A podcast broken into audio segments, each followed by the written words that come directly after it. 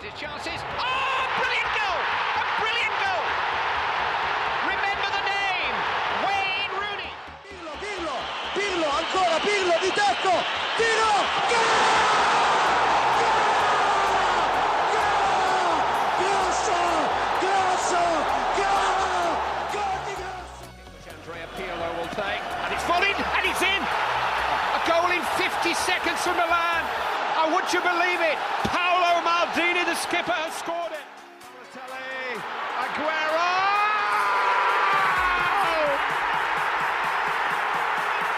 I swear you'll never see anything like this ever again.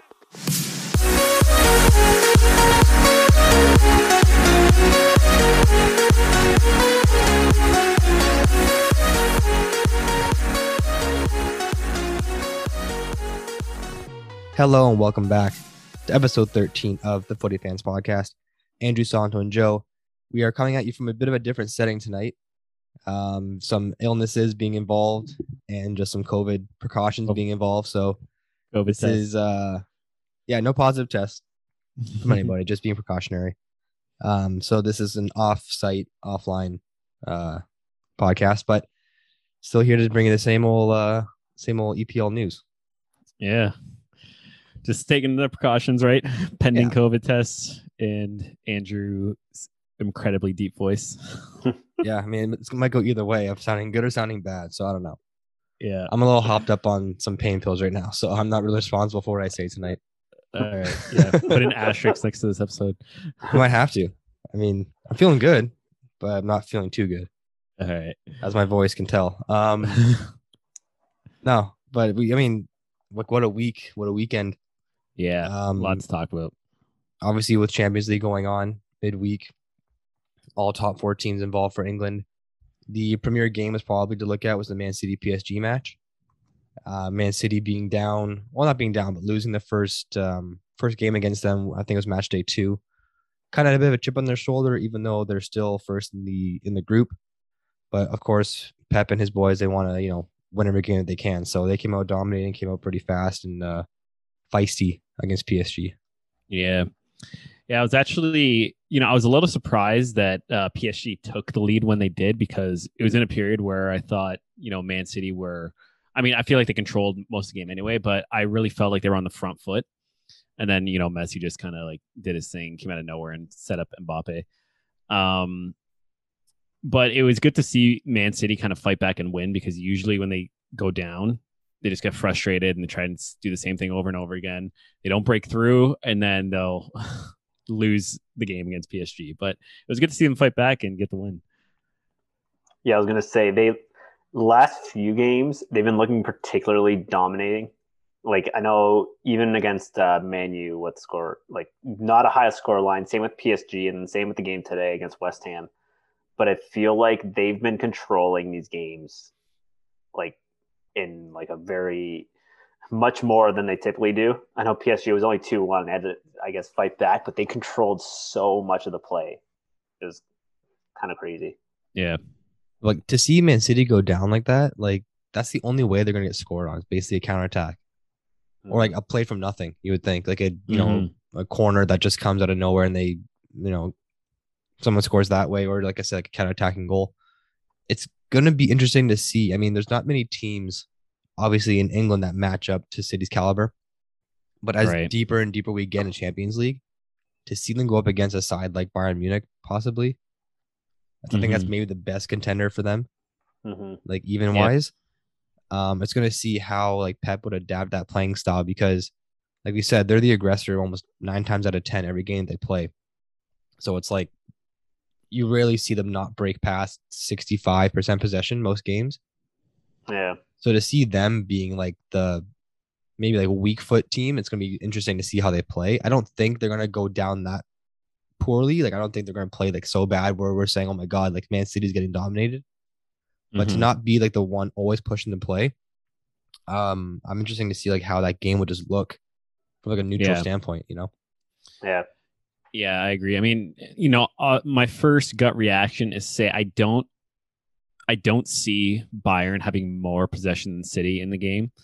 You know, right now, I would say if they played, I feel like it would be still a like a possession uh dominated game by City.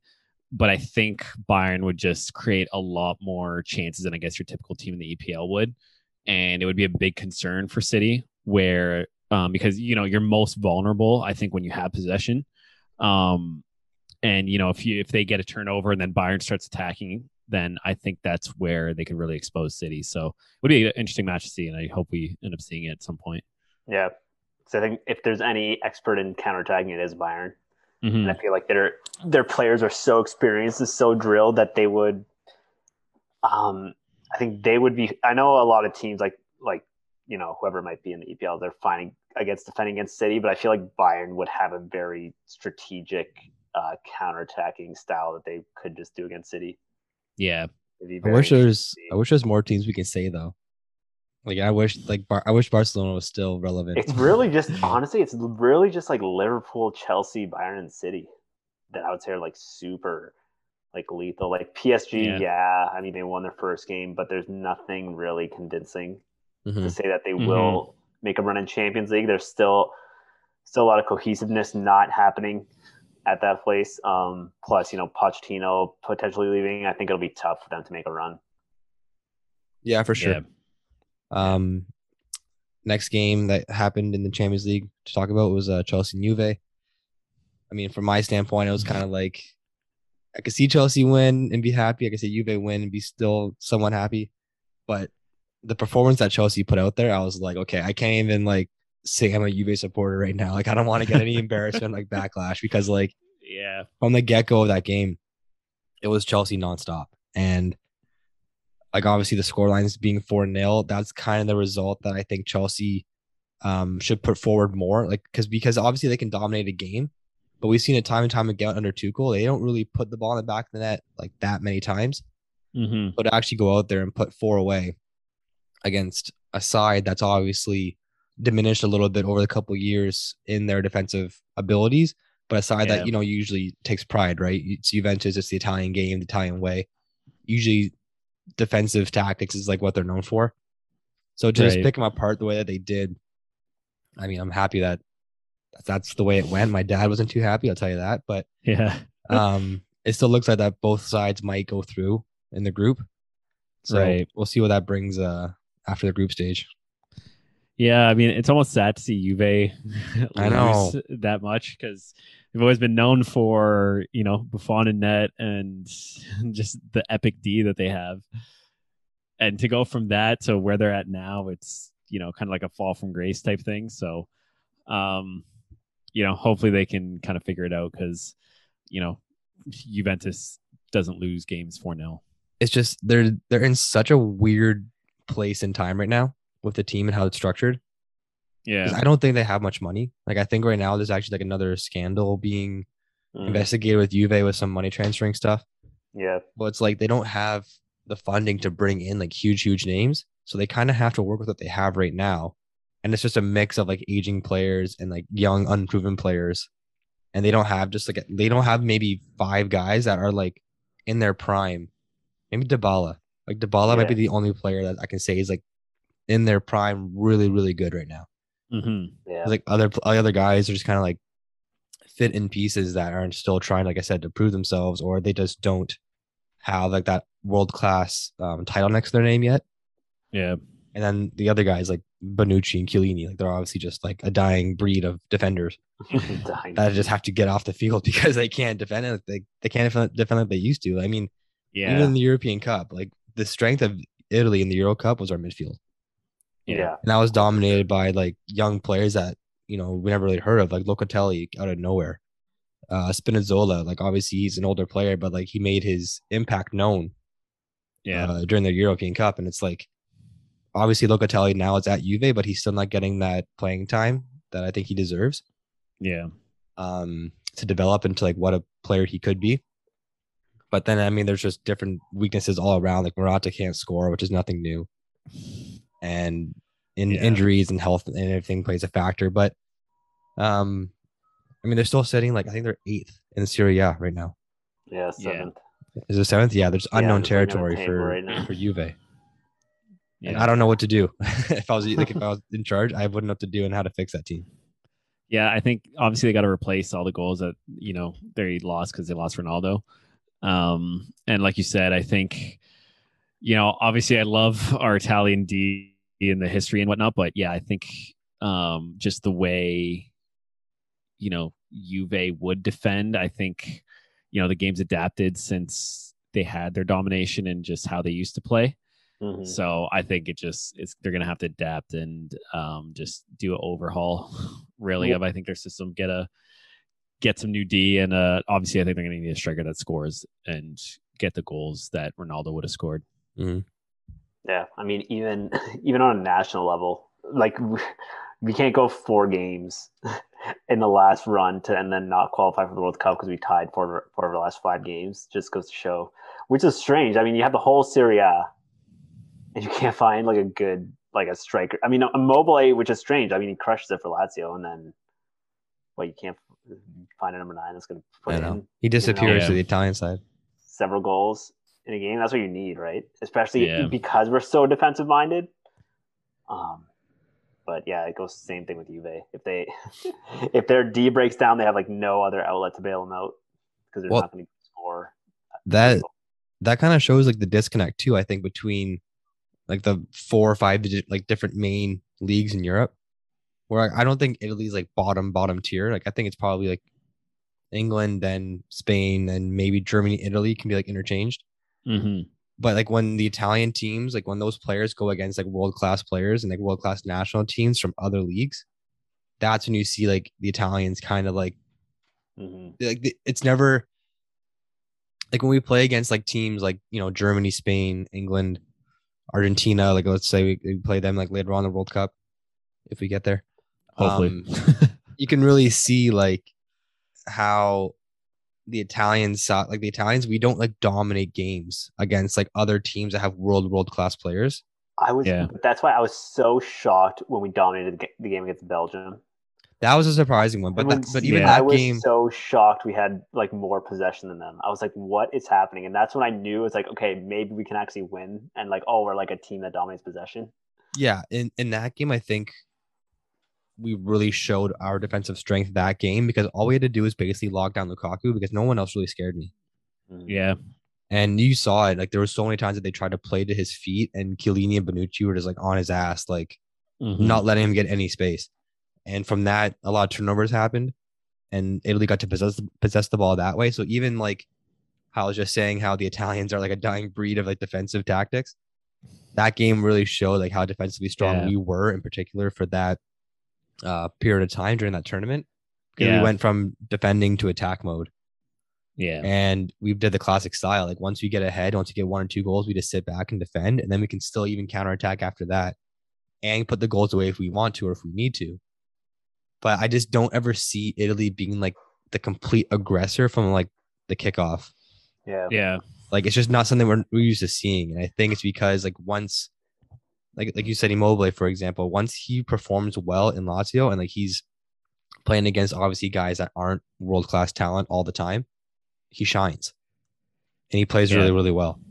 But then once he gets like once he goes against like class defenders like a Van Dijk or you know defenders for England or Spain and everything, it's like that's when he kind of shuts down a little bit and finds it hard to to penetrate. yeah. Um, but we're an English podcast, so let's get off. we're an EPL podcast. Well, yeah. I mean, I was going to say that you know I think a lot of the tournament had to do with Donnarumma. Also, just Yeah, huge. like he came up big for us even a few times against Belgium. I just Yeah. remember that save he made against De Bruyne. Um, so a lot of credit has to go to him because I don't know if he would have won with the amount of chances that other teams had against us. Yeah, he's the keeper of the tournament. I think. Player of the tournament, I think. Player, it was player tournament, the full all around Player. player tournament. Yeah, Well deserved. yeah, Not to mention he like was a stud in the PKs too. yeah. That has probably has something to do with it. Probably. Um, moving on to uh, Liverpool and Porto. I put here in the notes that Liverpool just keeps rolling. I mean, they're five and zero in Champions League right now in the group Mhm. stage. Uh, Fifteen goals for, five against, and I don't see them slowing down at all. They could rest everybody that they want to in last game, which they might actually do, and uh, yeah. you know, still finish top of the group. So big question: Did Thiago's uh, goal? Did the ball hit the ground before it went in? I watched that on a replay quite a few times, and I I, I don't, don't think thi- it did. I think it might have like grazed the grass, but I don't think that's why. Like even if it did, I don't think that's why it had the lift on it at the end. No. Yeah, was the I, I agree. I yeah, it was. I, I like. I agree with Joe. It's probably one of the nicest goals I've ever seen in my life. Just with even looking at it from uh, like profile view, like not from the back, just at the speed that he hit it and just how it gr- like glided across the ground. It was amazing. It's just like the most pure strike you could ever have. Yeah, Like legit. Awesome. I'm rewatching it again. so good to see. Um, yeah, just through the guy's legs and then just you know, it's it has like all the uplift of a shot that goes over the net, but it just stayed on the ground. like Well, no like, spin. a too, few right? inches off the a few inches off the ground, just the whole way. It was amazing. It was like minimal spin. Yeah, It Yeah, was just like it was just doing one of these. yeah, It was like the like the World Cup 06 ball. Like the No, the one that no one knew where it was like going. yeah. 'cause What was it? I forget what it was called now. What was it called? It had a Wasn't name. Jubilant was Yeah, the that- Jabulani was the Yeah, South Jabulani African. was the one. one Jabulani. after. That one was pretty cool too. But like that one in 06, like when Italy won. Yeah, I think I'll never forget that ball, obviously. yeah. But when Italy won, oh sorry, when in that uh, World Cup, like we got a couple of those balls for our our team that we played with, and like you hit that pure with your laces, and it it's 100 percent true. Like that Yeah. ball, the goalkeeper had no idea where it was going half the time. Yeah, Like it didn't happen every single time, but like when you catch it pure, it's literally like Mhm. shaking like this in the air. You can see it. Um, yeah, I miss that. I mean, it's just like a pure strike. yeah. Yeah, I haven't seen it in a while. yeah, it's Good been a for him. minute. I mean, he's uh, I don't know if you saw, he was like linked back to Barcelona. He's like, no, I'm staying at Liverpool. Yeah, I yeah I heard that, Of which is all good. I love I love seeing just the commitment, right? Yeah, I mean, of all times to go to Barcelona right now is not one of them. no, yeah, I mean, leave Liverpool to go to Barcelona. Barcelona's a bad, too. and that's what I mean. Like, I know, like, really, you could say, yeah, like English Premier League is most competitive than maybe Spain, but like, you know, maybe Spain's more competitive than the Bundesliga, but Bayern Munich would crush the La Liga right now. Yeah, they would with the dominate. Yeah. I mean, yeah. I don't When know I- what's going on here with Real, Yeah. in, in Barcelona. When I when I look at like top, like if I was to rank top um leagues in Europe, I wouldn't look at just like obviously like how dominant the winners are. I guess like I wouldn't look at I wouldn't look at the Bundesliga and be like, oh, Bayern Munich's like always winning. That's like the top league. It has to be depth.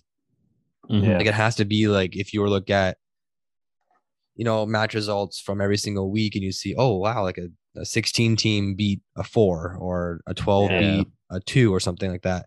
That's how you kind of have to look at things because it can't just be the top three win every single game and there's no like parity in the in the league. Yeah. Right. That's where I see like England being super competitive that way because we've seen it time and time again. You know, a, a Burnley can go ahead and beat Man City on like a wild day.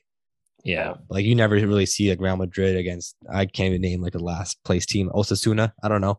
Like in Levante. yeah, Levante, somebody, you know, you don't really see that uh too too often in the other leagues. So I think just the com- all around competitiveness and also like where the teams finish at the end of the year, like points wise, it's always pretty close. Mhm. Yeah. Like if you look at like the bottom six in relegation and the top five or something for for trying to get to Europe and then like that whole middle tier. In England, it's all interchangeable with like two, three points Yeah. other leagues it's like Very really true. disconnected and it's just not as um close i guess from a competitive standpoint Yeah, Yeah, I agree. And you know, I think that's why we watch Premier League and why I think it's you know said to be probably the most exciting league in the world. Um so yeah, that's why that's why it's- this is an English podcast. yeah yeah we were smart Because we love we to see picked we'd love to see Watford just crush Manu and then not know what happens week week in, week out. well speaking of manu after the Man uh after the Solskjaer uh firing uh michael carrick his first game back his first game involved with the uh the first team was in the champions league game against villarreal 2-0 victory did you guys watch this one uh no, I didn't watch this one, but Caught the end of it, I think. Yeah, same here. I caught the last like 25, 30 minutes. Um, I don't know what the goalie was thinking on that when Ronaldo scored. Like they're given a gift because like this game was pretty competitive. Like this game was a back and forth one where I think it could have gone either way. There's another match where like De Gea kind of came up big in times that like we would have seen before in the past. Maybe he'd not make the save. Mhm. Um, he kind of kept United in it, and it was just kind of a back and forth battle. And then the goalie for Villarreal just unfortunately turns it over, or he played a bad pass. That's what it was. He he didn't turn it over. Yeah. He made a bad pass, kind of put the defender in a bind there, and then Ronaldo just lifts one over top. Cheeky little finish. Yeah. Um, kind of an undeserved goal at the time. And then uh, and then Sancho scored too. Yeah. Yeah, I mean, huge, huge for Sancho, especially with the goal uh, he Yeah. scored uh, this weekend. Um, but yeah, I just hope they keep this up because I know you know a lot of times you change management, a team usually comes out on like a high, be like, they have all this new energy with all the changes going on, and kind of like this hope for a better future. So I just hope they can kind of keep this up and uh, stick with their change in management that they're moving towards, um, and they can just get some consistency back in their results because obviously it's been a roller coaster ride for you know so many years, Yeah. basically since Sir Alex left. Well, I know with who they brought in, um, he the plan is he's going to be interim uh, till the end of the season. So we'll see who they bring in after that. But no, I agree. I think they have to stick. they need so, they have to bring someone in that they have confidence in that'll you know you know maybe they make Champions League next season um, with the new manager because I don't think they will this season. But just to have like Mhm. some sort of patience and like give someone the benefit of the doubt to like build the squad they want rather than just like, oh, you're in fifth, six games into the 2022 season, we're gonna have to let you go, or whatever it's gonna be, because Yeah. that's how you're gonna turn into uh, like Arsenal and Liverpool, just like trading managers trying to go get back to the glory days. You just have to pick your guy, kind of like how City and Liverpool did, and then just give them time. Because like really, Klopp and Guardiola didn't have the most ideal first season when they no, went. Guardiola's Guard- first season Guardiola had like a like a punch in the face when he came to the EPL. Like he was trying to system, it wasn't working. I think they were forget where they finished. I think maybe they just got into Champions League, but Yeah. gotta give them time. Yeah, he when he arrived, it was like almost EPL title or bust. That's what people were thinking. But like Yeah. it took him a while to get adjusted to the English game. But God, once he did, everyone was like, Yeah. Yeah, He changed the scared English shit- game. Scared shitless Yeah. from that point out. Yeah, he just changed the entire the entire game, right? And Yeah. now look, every Everyone team, Every, Every play, team- every plays from the back. yeah, Yeah. they're all trying to play the way Man City plays now. So you got to give someone time, right? Especially if you're if you believe they're the best person for the job, you have to give them the time they deserve to prove you right or wrong, right? From the last point I'll make from the Villarreal game was in a United game was even though that this was Carrick's first game in charge and obviously he didn't have too too much time to make any adjustments, I did see a different not style in the way that United was playing, but they did seem more balanced. Mhm. Like it wasn't like they were trying so hard to attack, attack, attack, and then they were like really left open and exposed on defense. Yeah, Or it's not like they were defending the whole game and they had no chances to to make anything happen um, going forward.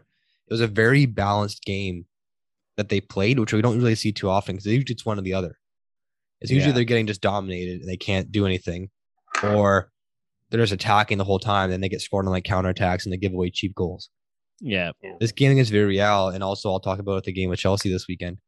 They seemed just more leveled and just Mhm. balanced in the way that they're playing. They weren't trying to do too much, yeah, and they weren't leaving themselves exposed at the back. So, like obviously, Carrick was only going to have the two games. Um, it looks like, but I mean, to come away with a two and zero record, that's not that bad. yeah, hundred percent record as a as a Man manu manager is best record. Yeah, you can retire now and have 100 percent win efficiency. Yeah, that's it. Quit while I mean. I was a little, and I heard, uh, was it Roy Keane talk about it? He's like, but like, where was this when Ole was managing? I mean, you know, how much did Carrick really change, or did the players kind of like throw Ole under the bus and just like not really believe in? him Yeah. anymore? Yeah, I was I mean, reading. that happens, right? I mean, and it's kind of unfortunate as like a team, like what it's like. Oh, the manager, like we don't really know what the manager is doing, but like the effort they were putting in was just like not there. And then it's like, oh, he's gone. It's like, okay, now we're gonna like, it's like your Yeah. job to like go out and do it for the fans, but just like, you know, and Car- it's not like Carrick wasn't not there or whatever. you know, he was still at Man U, so it's not like you know he shook too many things up. Mm-hmm. So it's just kind of unfortunate to see like, oh, they had to wait for Ole to go before they put in like these kind of performances. But Yeah, like I was reading a few things and they were saying how I guess like Rashford was kind of like the PR person for United. He, was make, he was making like a lot of the headlines and he was making the rounds with interviews. And he was saying how like they miss Ole and how like it sucks basically that he's gone. And I think from like I think just from reading that narrative, like I think Ole was a very much like a player's manager. Like, I mm-hmm. think I think he everyone liked him to be honest. Like in inside the club, I think he was like a good manager for the players, but he I don't think he was hard on them enough. yeah. Like, he he like I could not see him, you know, going in at halftime. They're down one 0 two nothing to somebody, and him giving off like a fireball speech, you know, to like get the guys rallied up. I can't see him doing that. I can't see him pointing out somebody like Maguire or yeah, Ronaldo for that matter to like tell him like he's doing something wrong and he has to be better. I can't see him doing that. And again, kind of in a much different way, but like in the same sense that Juve is in a transition period right now. Different dynamics, I guess, but I can't see them like having like I, they have to have someone who can go in there now and like give the players shit, who can get the best from the young players, who can get the best from the older players, bring them all Yeah. together, and like make them a good side. Because again, they're still an individual team. I think. yeah, Yeah. And the last two games, they kind of showed like what they can do if they play more determined and more physical. And I think that's going to play well with the um, coaching style that the new manager is is going to bring into the fold. yeah, Yeah, I mean, based on his uh his like how he likes to play and what his playing and manager style is, um, kind of looking forward to see what he does, especially with his preference to uh to younger players and Mhm. see what Greenwood, um, Sancho, and all those guys can do. Yeah. Um, before we get into that, before we talk about United's new manager, just want to say that you guys can always follow us on YouTube. Um, you can search us for search us at Footy Fans, P H A N S. Uh, find the video, always like and subscribe, please. It does a huge uh, boost for the channel. And you can also find us on Twitter at Footy, they're at Footy underscore fans on Twitter, and at Footy Fans Podcast on Instagram too for all your breaking news and footy fans updates. Um, yeah. So this Ralph Rangnick guy, Ralph Rangnick. Ralph Rangnick. Um, I can probably say for all of us here on footy fans that we don't know everything, Nope. and we'll be the first to come out and admit it if we're wrong and don't know everything. I didn't know who this guy was. No. I I recognize his face. I didn't know. yeah, like same here. Like I kind definitely seen of I've seen him before. yeah, But Yeah. if you give me like uh you know, like a headline list of like who these players are and who the who this manager is, I wouldn't be able to put a name to him. Mhm. Um so probably like many people over the last I don't know, week or so, I did a pretty big deep dive on this guy. Yeah. Um United signed him. I won't say everything, but just uh get some quick information about him. United signed him on this past weekend to be their interim manager for the next six months up until May. And then he has a two year consulting um, slash like advisor role that he's gonna um, be with the team afterwards, which I think is good. Yeah. Yeah. Because I, I- I thought that was cool. Yeah. Yeah. Like I, I looked at this guy's like track record of what he's done basically over almost a 40 year coaching career. And especially for what he's done with the um, Red Bull Salz, uh, Salzburg and RB Leipzig teams in Austria and in Germany, um, coming at it from an executive standpoint. Like he basically took these teams from the ashes and brought them up to, you know, the top flights in their respective leagues um, over just, you know, an eight year period. Yeah. So, um, quickly, Ralph Rangnick, he's a German manager. Um, started coaching in 1983 at just the age of 25. Uh, his first top flight job was with Stuttgart in 1999. Um, he helped Hoffenheim get out of the third division in Germany into the Bundesliga 2 in 2006. And then his first league with them in Bundesliga 2, he got them promoted to like the main Bundesliga um, league in 2007. So he went from literally the third tier team in Germany, third tier league in Germany up to the Bundesliga in just two seasons. Yeah. Um, hasn't had much domestic success as far as trophies. Um, he never had a big crack with Bayern Munich, and I, like we said before, if, if you're in Germany and you're not coaching Bayern Munich, you don't really have any chance at any trophies in the first place. yeah, it's tough, right? right. Like he was able to, you know, bring teams that no one really heard of or teams that were underperforming, underachieving, and bring the best out of those teams by bringing in a new playing strategy and by getting the best of his players. So, I mean, from a United standpoint, you're that's music to your ears. Yeah. because that's all you basically want out of your side. Yeah, for sure. And I mean, it's it is one thing to you know get teams promoted. You know, obviously that's a massive battle. Um, you know, winning trophies though in the top flight is, you know, probably the hardest thing you're ever going to do Yeah. because you're competing with the top players all around the world. So that's that's like the the last 100 feet in a mountain climb that's the hardest, right? yep So we'll we'll see. I mean, you know, obviously with his interim position um and then consulting after, I don't know if he based on what his consulting thing is going to be if he can put in a strategy that would help whoever is going to be Manu's manager get to the top, but I guess time will tell. Yeah, whoever, Um, whoever they do bring in, um, you know, granted, if he, I think if he gets Manu into Champions League and makes them competitive again, you know, maybe there's a situation where they offer him the job. But whoever they do bring in, they have to believe they're as good as Tuchel, Klopp, and Guardiola. Otherwise, they're just gonna have the same same thing happen next year. Um, but I could see Man U fans getting very frustrated if they bring in like a Brendan Rodgers or whoever it might be. I, I think they're not going to be satisfied unless they bring someone in that's won a trophy before. Otherwise, they're just going to feel like you just brought someone else in, and like who, Yeah. like what are they going to do?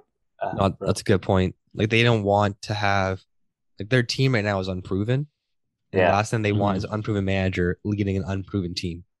yeah, Because then like your goals are kind of different. Like you still want to like at that point, I think obviously the main goal, and everyone's gonna say the main goal is to win and to have trophies. But I feel like if you're an unproven manager, an unproven player, or a team for that matter, you're still like trying to prove yourself a little bit. Mhm. And I think that Mhm. might get in the way of like the long term goal. Does Yeah. that make sense? Um, like kind of like personal success rather than like team success. Yeah. Whereas like if you're a, if you're a manager who's already won, again we always bring up Ancelotti or something or Zidane for, has won in in uh, La Liga. They've already won. Like yeah, they haven't won in England, but they've already won. yeah, yeah. So it's like at that point they just want to win for the club. They want to win for the team. They don't have to prove themselves anymore. Mhm. So a- Mhm. a, a coach like that, a manager like that would be, you know, ideal to bring in. It's just they have to come to United knowing that they're not going to come to the United that we're accustomed to seeing, Mhm. and they're going to win like right away. yeah, They could, I mean, they could bring you know bring in some player out of nowhere. They could just have the team gel like, like from the gate. But like, more likely than not, it's going to be a growing period, and they have to put that time in. I don't know if like if es- established managers want to do that. Yeah. Mhm. like obviously the name of Manchester United like brings a pedigree of itself. So it's like It's a big. it's just tough. like- it's a tough it's a big. spot. It's like honestly, it's like man, like you're you got to be the guy that brings Man U back to like the glory days. To a lot of pressure. Titles. It's lot of it's probably like the most intimidating job for like anyone to take on because like the standard is like you got to be get back to being competitive with Chelsea, Liverpool, and City, and like w Mhm. you have to like And win a winning. Title. Yeah. yeah, good Yeah. luck. Expectation is winning Premier League and, and Champions League. Yeah. So how like, do you- relatively soonish? How do you take that team? want. Yeah. Yeah, they're like we want to we want to be back winning the league and getting in Champions League finals. Got a long way to go. Yeah, with this team. Got a long way to go. Yeah, and they want it now. Like Yeah. come on, boys. So we'll see. Um really, it's really intimidating. That's you know. So we'll see who steps up to take it. But well that's why I thought Eddie Howe. I know we talked about it from United and from Newcastle standpoint, but I thought Eddie Howe would be a good job, a good fit for them. But then I was like, ah, he doesn't really he hasn't really won anything. yeah, like he- Yeah. he's gonna go up against City and like Yeah. be the guy that like wins games against City consistently. It's gonna be tough. like I think he would have been in a good spot if they would never do this. But let's say like the United brass came out and said, "Okay, we're hiring Eddie Howe. But don't expect anything to happen in the next four years. like if they're just to like set the narrative like right away, then maybe he could have had a better shot because I think he's good at Fans would be developing teams. pissed. Oh, and that's what I mean. They would never do that. Yeah. I think he he would would be a good manager at developing a team, um, and then getting the Mhm. best out of players. But obviously, he went to Newcastle, and that's that might be a different story for for Newcastle and for me. Maybe I said I was going to buy a jersey. I said I was going to buy a jersey if they did qualify or did not qualify. If they if they stay up, you gotta buy a jersey. Okay, that might be I might be hundred dollars uh, richer after the after the season. I don't know if they're gonna stay up. I really don't don't, know. think. Um, the, looking at the game this weekend, I don't know anymore. I can't go back Honestly- on what I said. I will be honest and truthful, but I, they, I they mean, didn't- they didn't play very good. I wonder what the clause like if there's a clause with the team that or the owners that bought Newcastle. And they have to stay in the Premier League. Like they're six points out of the relegation zone. That is wasn't just two really wins, though. That's I just two wins. Are they are they gonna get two wins? I don't know. I mean, Nor- Norwich Well, won a game. how, it depends how much money they can spend in January, right? Based on like financial fair play. I'm telling you, um, they're gonna spend a boatload. if they Come can. on. I mean, they can only spend so much. Um, we'll see who they bring in. That's going to be because you know, honestly, yeah. What what's what is it? It's usually 30 30ish points. You're safe. So you need to get what like seven, seven, eight wins to close out the season, and you're safe. Can Newcastle get seven or eight wins? Or maybe, you know, four wins and, you know, tons of draws. I don't know. It, it's going to be really tough. I don't know what's tougher, Man U qualifying for Champions League or Newcastle staying up. It's probably pretty close. But I th- I feel like whatever they're able to do in January, that's going to be the telltale sign because I don't see them staying up with the team they have now. Mhm. But with the new ownership, they, who knows who could they they could bring in. Um, so I think after January, we're gonna really see what their chances are. Yeah, I just I look at the the standings here, and he said it's only six points from 17th, but I could see Leeds losing two games and Newcastle winning two games just like that, and then they're out. Mhm. Mhm. Like that could happen anywhere. Like I don't see both teams, you know, going on a huge run, but two wins is two wins. You know, back to back. Uh, who's Newcastle got? Newcastle has Norwich and then Burnley. So if they're gonna do it, it's in the next two weeks, They have to do it. two games. They They honestly, have to beat them. they have to Yeah. win. Honestly, they probably do have to win both those games. Yeah, we said it before. You have to win the games you have to win, You like you no matter will, what like- spot on the table you're at. You have to beat Norwich. like you if New, if they honestly if they because uh, I was looking at the past tables, um, you know, teams had like five or so wins, and they still get relegated. I know it's still early in the season, but if you lose to Burnley and Norwich on the first, uh, yeah, obviously this is the first time they played those two. the two teams you're competing against stay up, lose to both of them on the first round and stuff. So Looking back, I probably should have made the bet if they do not make it out of relegation, then I'll buy a jersey. Because now it's like if they don't get out of relegation, eh. like but if they do get out, I'm like, oh shit. Yeah. So I should, I should I should have made the other way. Well, yeah, because then you'd be a true fan because you have a Newcastle jersey and they'd be in the second tier. Exactly. And who has a second tier jersey nowadays? But I'll wait till they go in the second tier, then I'll buy it so it's cheaper. yeah. That Go makes with that strategy. Eh. Well, with shipping and everything, I remember that Balotelli jersey I talked about cost me Yeah. like 160 bucks because it Mhm. was like you couldn't just go into the store here and like buy a Balotelli jersey. Mhm. So I had to buy it by the Manchester City website, get it customized to make it Balotelli, and then Mhm. shipping. Gotcha. Oi, Yeah. I think shipping was like 40, 40 pounds.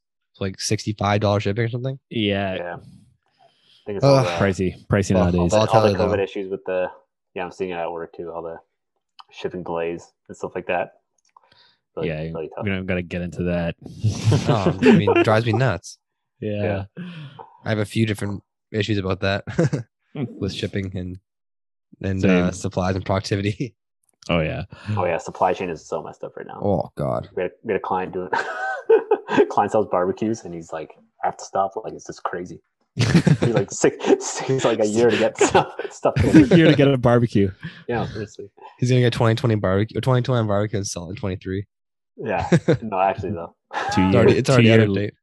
Yeah, Two year lead time for shipping on a barbecue. Out of date. it's honestly like nine months. Yeah, I know. Tell me about it. We're dealing with it right now. Crazy. stuff. Yeah. Um, the last uh, the last thing I'll talk about with the credentials for Rangnick is that um, just in in effect with RB Leipzig. Uh, I mentioned before how he brought Hoffenheim out. Uh, oh, sorry. Uh, so, yeah, Hoffenheim out of Division Three in uh, Germany. He brought RB Leipzig out of Division Four in Germany to the Bundesliga, and I think they finished second and third in the two seasons that he was there as a coach. Um, in the uh, in the top flight, and he qualified for Champions League twice with Yeah, the side that he brought from Tier Four. Yeah. So this kind of Yeah. just goes into again saying how he's able to develop players, young players, and this falls in line with his coaching style and style of play with the gegenpressing strategy. hmm Um, something that Klopp Gegenpressing. has been doing since he's been there at Liverpool.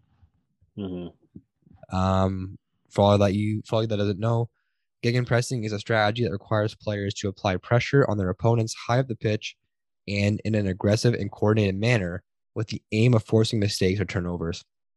So this is what Klopp and Tuchel have adopted. Um, obviously, being German, they're very uh, familiar with this style of play. And according to um, the history of like this playing style, Rangnick is one of the first guys that really like introduced this and kind of created this style of play back in the 80s and 90s um, when he was coaching like youth teams. He didn't get a full um, first team job until 1999, but leading up to that point, he was coaching you know under 19 teams. Um, he actually had uh, Tuchel at Stuttgart under 19 in the 1992 season, so he was a manager of Mhm. Tuchel um, when he was just a kid. And so from that point on, like Tuchel obviously, you know, was familiar with his style of play. Um, and basically just turns defending into attacking, Yeah. um, causing errors, causing turnovers. Um, and like in places of the field where it's beneficial, like if you cause a turnover in your own third, to whatever. yeah. But with this style of play and like being more aggressive, obviously, if you can cause a turnover in the other team's third or, you know, close to half, then you're obviously in a better position to to attack with. And I mean, again, with United and the youthfulness that they have with their players, I mean, it's going to be huge if Rangnick can bring the best out of players like Santos said, like Rashford and Sancho and Greenwood Mhm. with this style of play, which is very different than how they were playing before with uh, with Mhm. Ole. Yeah. Yeah, I think I think this could really suit them. Um, the one key they're gonna have to focus on is what do they do if it gets penetrated? Because you know, City they they high press and they high press really well, but if if it somehow does get penetrated, City still doesn't look vulnerable because they have Rodri there, Fernandinho, and their their D can handle it. Um, you have Kyle Yeah. Walker who you know catches up to anyone, and then you have center backs, whoever it's going to be in the City rotation. Um, usually does pretty well with cleaning anything up. So the one concern I have is if it does get penetrated, then you got Fred Yeah. or McTominay, you have Wan Bissaka. Um, they could be really vulnerable there. So it'd be interesting to see how effective it actually is. Yeah. Be Because weird you could, you sorry, you can win it over.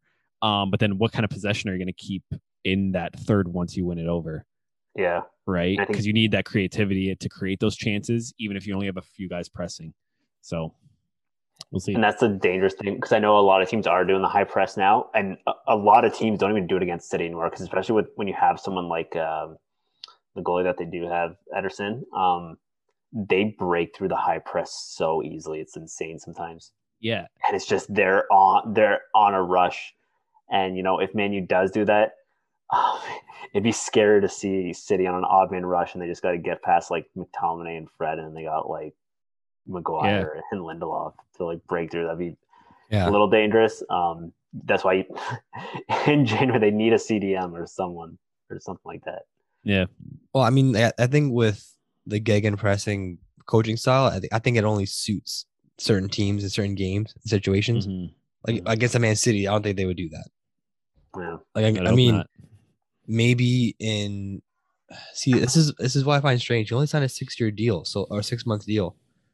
So whoever they bring in, Rangnick is obviously going to be influential with who they bring, like who they bring in. Mhm. It wouldn't surprise me he's the one that makes the decision. because I think he's Yeah. basically signing on as like the executive like of the of the club, kind of like what Daniel Levy is with Tottenham. Like he's like, he's like kind of like pulling the strings and like doing everything. He's not the owner. He's not like the manager, but he's just kind of in charge of everything. Um, because he was actually just at Lokomotiv Moscow doing the exact same role as like an executive. Um, just like kind of pulling the strings behind the team. So I think whoever Yeah. he brings in obviously has to. I, I would assume have the same kind of playing style that he's going to bring in the in the next six months. Yeah. So I mean, I feel like if they play against a Man City or Liverpool, they probably won't do this playing style. But if you're going out there against a Norwich and a Southampton, like obviously go for it. Yeah. Mm. Like, you're going to learn it in training. You're going to practice it in training all the time. Maybe in two years from now, they can perfect it and go against Liverpool and and try it out. But I think we're going to see them, you know, strategize more per game per situation than what they're doing now. Because I think now they just go out there and play Yeah. like the last two games under Carrick, like I said, I think it was more balanced and it was more like, okay, let's not go all out attack, let's not go out defend, all out defend. Let's kind of just keep everything balanced and neutral, and then obviously suiting them well. Um, but I think now with Rangnick coming in, he's just gonna have like more of like a level head on his shoulders and like understand the limitations of the teams. I don't think Ole even understood limitations of the team. Yeah.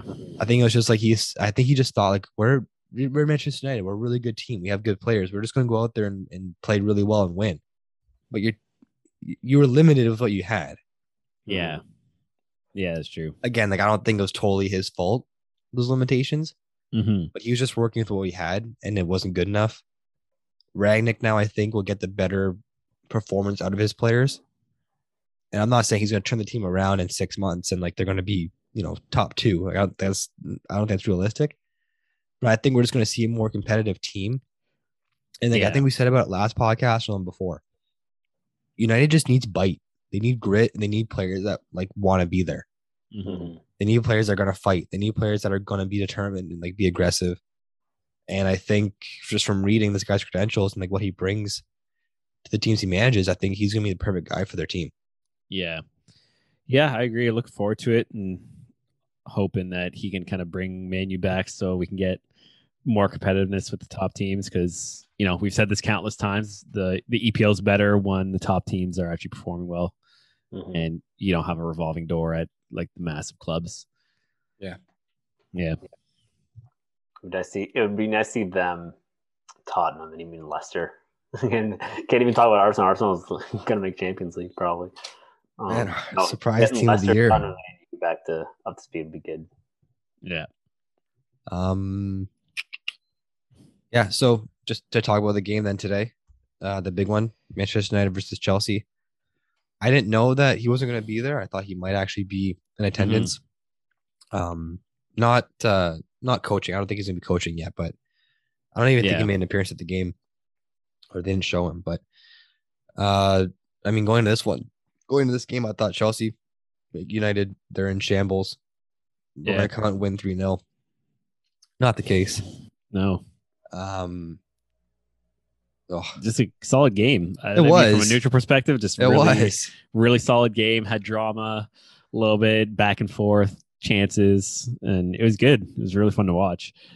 Um, but I mean, Br- I mean, I don't. Manu had like two chances, and they- they took one of them. The one by uh, Fred was not great. Oh my god! On that Got hit turnover. a gift and just blundered Yeah. that one. But Yeah. honestly, I think this is like a weird. I thought it was actually a weird game because Chelsea like really had a lot of the ball, had a way more of the momentum. I don't know if you, I kind of like that Oracle tracker uh, thing that they have, like uh, attacking threat. yeah, This is so in Chelsea's favor, and I know who was I was watching, hearing someone talk about it. Um, you know, I think with Chelsea, they created so much but couldn't finish, and I guess there's some you know controversy about the way Carrick came out after the game. It's like, oh, like yeah, we played well, and like it was good to see us uh, fight or uh, come back after the week we had, but like really, I think if the manager who's coming in is like as good as he is, he's going to look at that and be like, you know, we have to change a bunch of stuff because if Rudiger scores at the end, it's just another situation where Manu lost, but they got completely dominated in the, Yeah. in the 2nd Mhm. half. well, yeah, it Um, was like he even showed corner what thirteen to two. Yeah, thirteen to two, and No, Yeah, it's it more was than that. It was, I think it was at least 16. Yeah. It was like 16. Yeah, I think around like seventy something minute it was thirteen. Oh, Yeah, Yeah, so just yeah, and I think and I think that's why people were. I think, like I said, um, that's the frustration around Man U. It's like, oh, this is like a good performance, getting dominated but eking out a point. Um, very very tough. Um, yeah, it is true. I mean, the fact that they didn't get crushed like they did against Liverpool and City. Um, but I think whoever comes in is going to have to look at this and be like, you know, this is Man United. we can't be like going against Chelsea and eking out a point. Hmm. Um, so, I just, I just think from like from United standpoint, they have to like pull victories when they can, and like they did defend well. Yeah. Like I mean, like Chelsea, yeah, they had a lot of chances, but like the quality of chances weren't outrageous.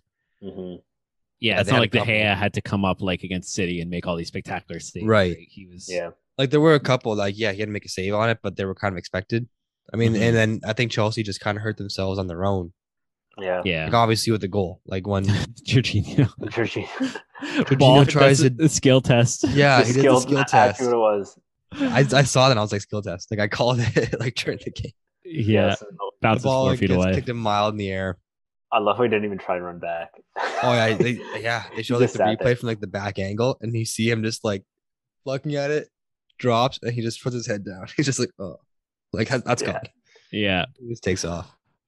Um, imagine if Sancho missed that because it was close, Yeah. man. He didn't really. I know. he Could you didn't confidently imagine? finish that. Oh, that And if he the- if he would have passed that to Fernandes, I think it was, he would have been offside. Yeah. I, th- I think it was Rashford, but I it was think that might. Maybe it was Rashford. Well, yeah, but whoever it was, I mean, I think especially now, players are less keen to pass it because of VAR. Like you're going to pass and realize like the guy's toe is offside. So Yeah. I feel like Well- the the fact that he could like jockey, uh, uh, Mendy and like make Mendy move first and just kind of like slide it in. That's probably the safer bet. Well, Rashford was Took like his time. offside the whole run. I His mean, I wouldn't have. If I was Sancho, I would be looking at Rashford. I was like, "You're still offside." Yeah, like he was ahead of basically him. offside unt- He was basically offside until he shot it. That's what I mean. Yeah. That's why I was like, like they showed the angle, I think, from like the side almost, as if they were to like do a VAR call, a VAR call. Like they showed like that camera, and he Mhm. was like two feet ahead of him. Yeah. I'm like, what are The you whole- doing? the whole Like if you pass like, that, back up. I probably would have Yeah. passed. I mean, having a guy wide open like that, I probably would have passed that, just like me. But like Yeah. he was offside. Like, yeah, can you I would have imagine like too. they I would have passed it too if I knew he was on side, but I would have looked over and be like, "You're f- four feet ahead of me." Oh, What God. So I got, so I got to, What a blunder that could have been. yeah. Could, honestly, I was waiting for him to pass it. Rashford Oh, I thought it. I, I was like, are you gonna like what are you gonna do? Like what? Like he got close to Mendy. Mendy's only like a couple feet away by the time he put I it past him. I'm like, what are you doing? And it was only Yeah. like probably like six inches, uh, it like was to tight. the to the left of his foot. that So, was tight. but I mean, he finished it, so you got to give him credit. Um, any goal that goes in mostly is, you know, You'd rather take a goal Credible. Over. Yeah, I think that's his Um, first Premier League goal. I think Yeah. first Premier League goal and Yeah. first Champions League goal was in the week. Um, that Champions League was a banger. Champions League, he went like bar down. Mm. No reason, but Yeah. um, Jorginho obviously though made it up yeah, late in the late in the game there. Um, 69th minute, Thiago Silva wins the PK.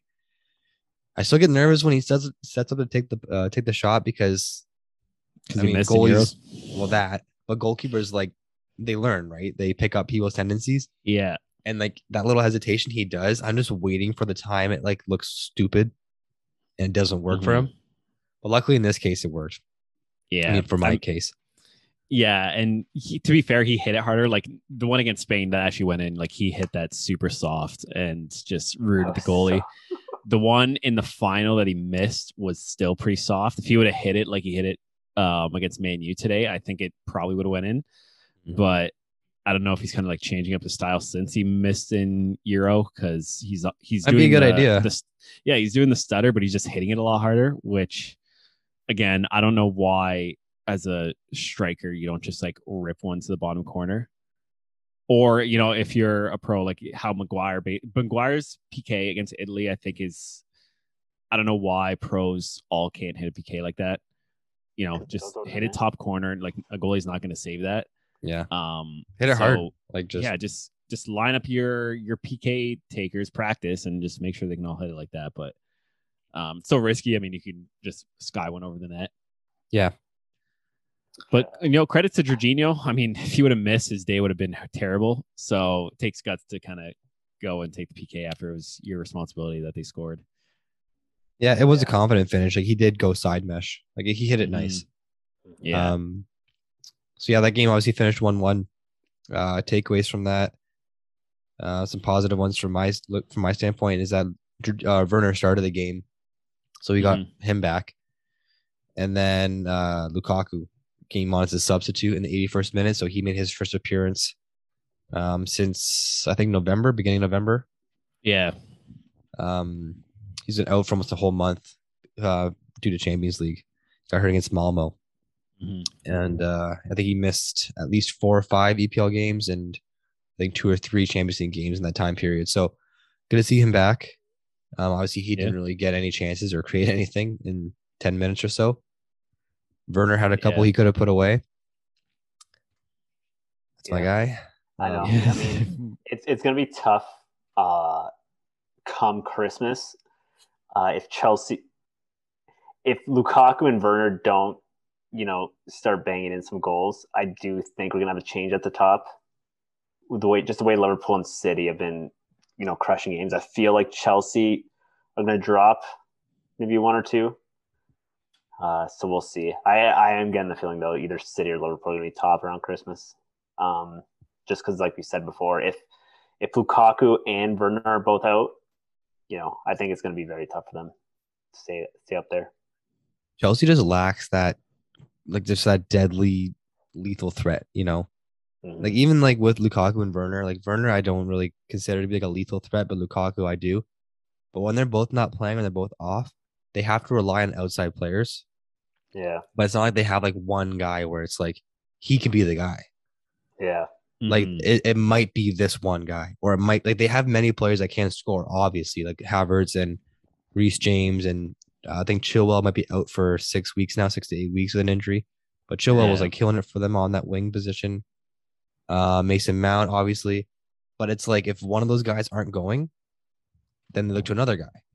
But Yeah. if he's not going, then they look to another guy, and it's like they can only get like one goal. It seems out of those guys, yeah, and if like none of them are working that day, then they can't do anything yeah, Mhm. where like you see Man City and they can just obviously put anybody in. Like, like Gundogan can score, Jesus Nava, uh, Gabriel Jesus can score, Foden can score. Like Sterling, Mahrez was playing the false nine. Like it's just so weird. They have like six, eight or nine players that Yeah. could literally play anywhere between the like the front two midfielders or the front three.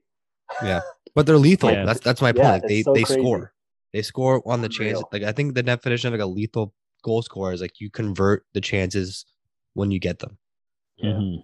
like more than fifty percent. I'd say. Yeah. Yeah.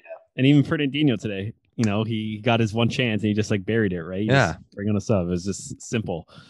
Yeah, so Um, we'll we'll jump to that game now. So that's so Chelsea Manchester United finished one one. Um, Sorry, can we uh before I want to get Andrew's take on the VAR paradox. Oh, the one I Oh texted you. So cr- I saw that. the most animated I think I've seen Tuchel in my life. For anyone Yeah. for anyone that doesn't know the VAR the VAR paradox. Uh, so with VAR, if you're offside and you score, and they go to VAR and review it, it's like, oh, you're offside, uh, no goal.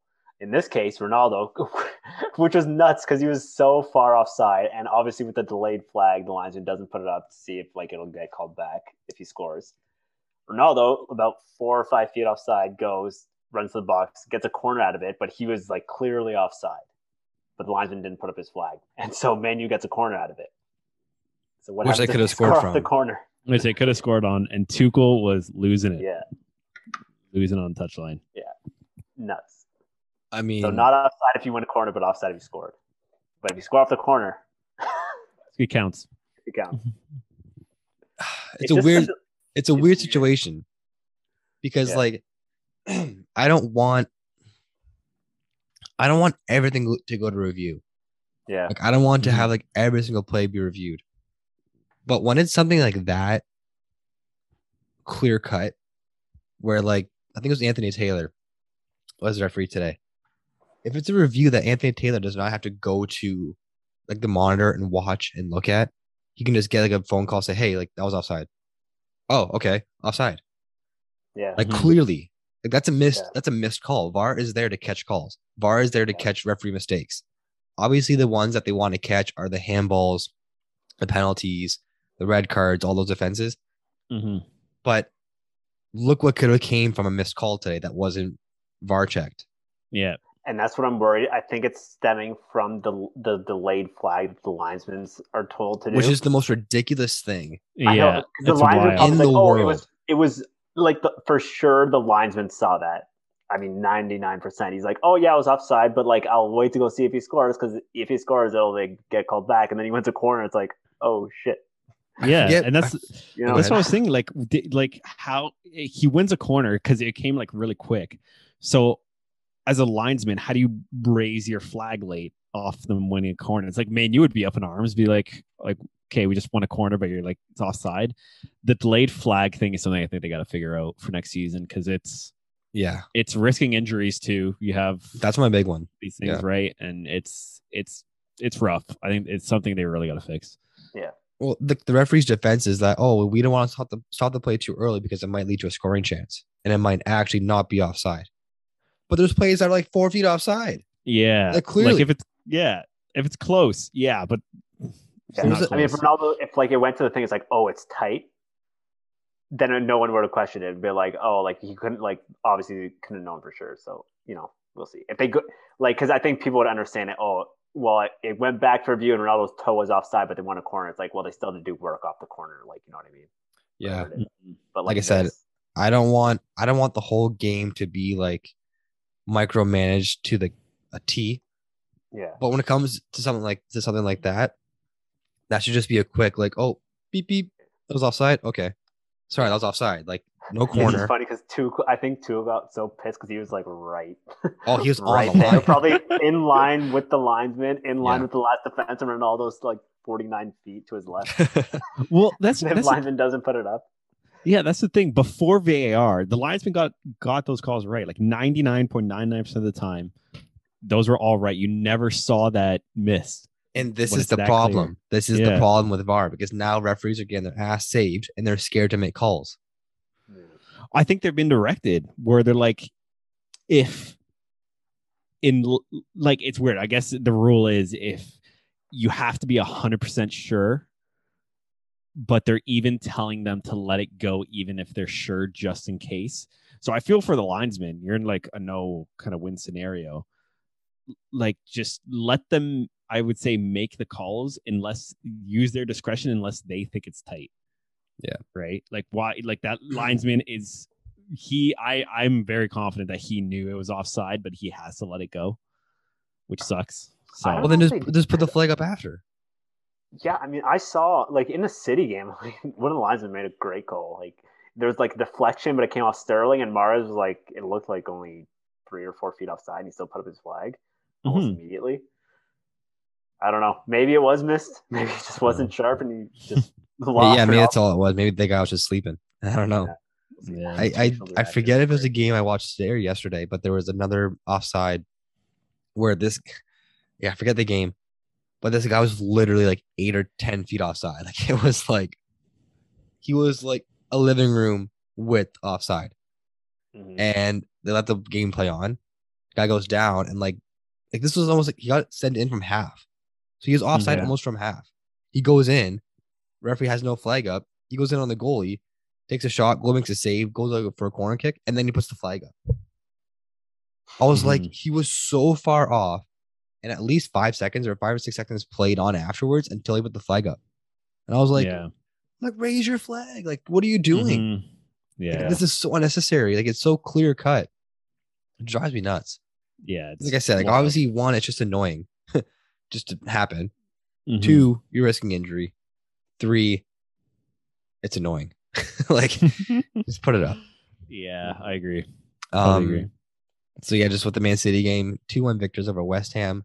A game I thought would be more competitive, I guess, or more Mhm. um at each other's throats. Maybe the weather in Manchester has something to play with it. maybe just a little. Oh man, do you guys see that? It was like a blizzard out there. Yeah, Yeah. just wild weather. Started Couldn't even off see the ball. So yeah, started off pretty pretty gusty, a little little snowy, little little snow on the ground, but then it was like it was yeah, it was almost, almost by halftime, like a 35th minute or so. It was like Mhm. a white sheet. snowing on the yeah. ground. Yeah, Like the ball was leaving like a trail, like a like a line trail in the mud in the snow, players' footprints on the ground. Which is kind of cool to see. Yeah, Because you can see Yeah, the ball path, that. like when they make passes and stuff. yeah, But I mean, even with all that happening, City was just like so dominant. yeah. And I thought there was gonna be like some sloppy plays and like wayward passes, but like with City, their first touch was like such on point. Yeah, Like No, there's no slippery ball at the foot. You know, their first touch didn't go five yards ahead because it came off their leg funny. hmm Man, they just like in every facet of the game today, they were just dominant against West Ham.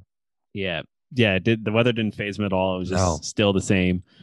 Um, and yeah, I mean, it was it was pretty. I would say it was more open than I thought it was going to be. Um, at spells.